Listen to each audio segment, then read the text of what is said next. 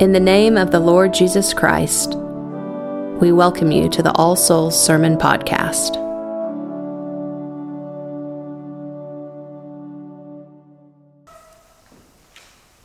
In the name of the Father, and of the Son, and of the Holy Ghost.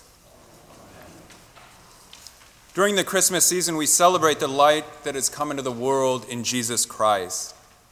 When we read again how the Word, who was in the beginning with God, took on flesh and lived among the very creatures he created.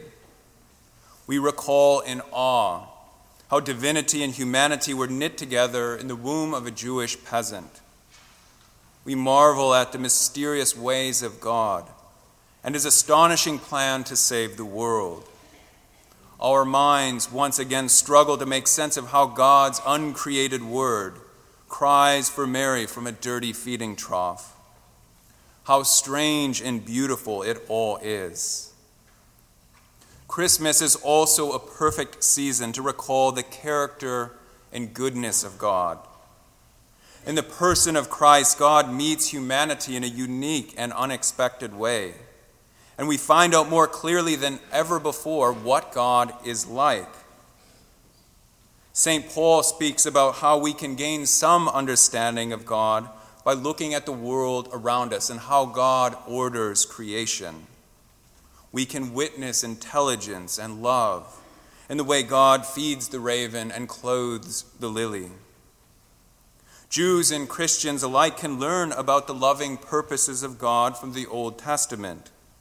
We can read how God created the world in love and how he liberated his people from slavery and brought them to the promised land. We witness the goodness of God in the way He acts on behalf of His chosen people and from the wonderfully complex and beautiful world around us. This all helps paint a picture of who God is. But humanity has never received a clear revelation of what God is like than in the revelation of Jesus Christ. Christ is and will always be our clearest picture of God. In our gospel passage, St. John unfolds a dense theology to illuminate exactly who Jesus is. He says that before the heavens and earth were created, Christ was with God and was God.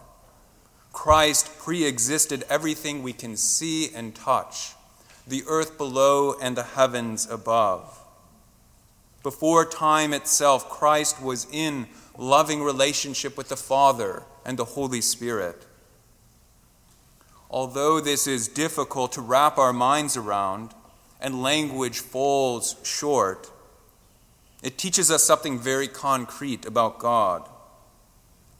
One commentator writes that Jesus' pre existence with God means one very simple, very practical, and very tremendous thing. If the Word was with God before time began, if God's Word is part of the eternal scheme of things, it means that God was always like Jesus.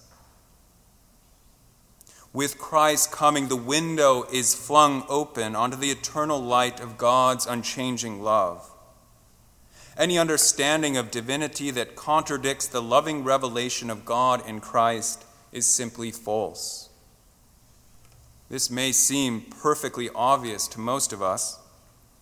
After all, 1 John chapter 4 tells us exactly this God is love.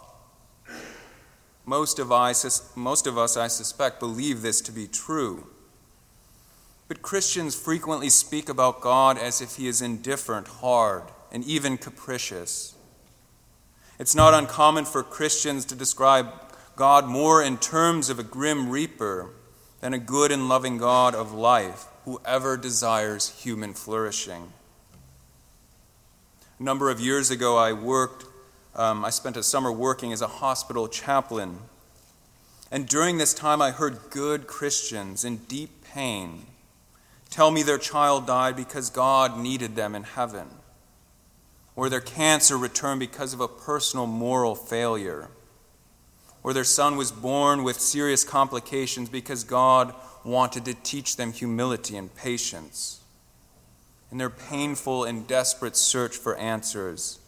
I witness Christians attributing horrible tragedies to the God of life and light. I used to regularly visit a man about my age with a long list of serious medical conditions that completely compromised his life. His most obvious limitation was his legs. They were withered and contorted, about the size of a small child's. He told me on a number of occasions that God had done this to him so that he might serve as an example to others with similar struggles. This man was noble. He experienced anguish and pain at a depth with which I am unacquainted. He was a good Christian. But he saw God as the type who would willingly inflict his beloved creatures with excruciating conditions. Jesus did not fully factor into picture, his picture of who God is.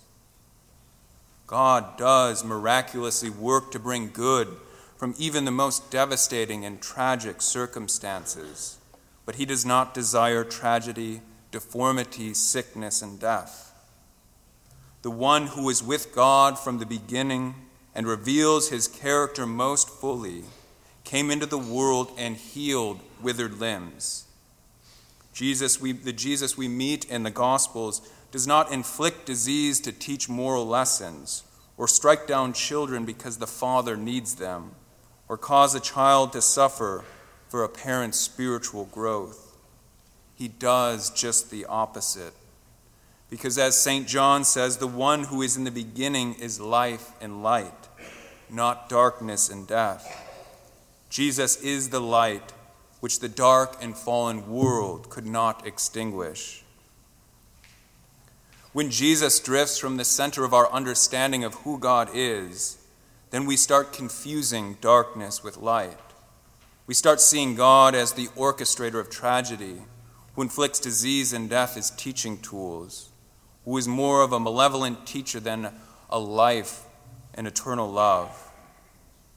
Again, God can miraculously bring good from the darkest situations.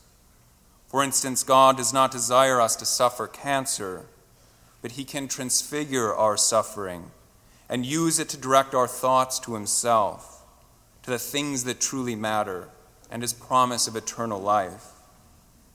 God is always and only light and love. As St. Paul writes, He is the light that all creation groans after in labor pains. And we all anxiously await the day when Christ's loving light will dry up our tears, when death will be no more, nor crying, nor pain anymore. This Christmas season, let us celebrate with joy the light that has come into the world and dwelt among us.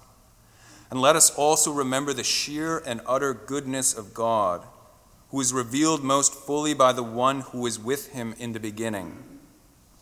And let us recenter our understanding of God on Christ Jesus. Amen. Thank you for listening to the sermon podcast of All Souls Episcopal Church. For service times and more information, go to allsoulsokc.com. God be with you.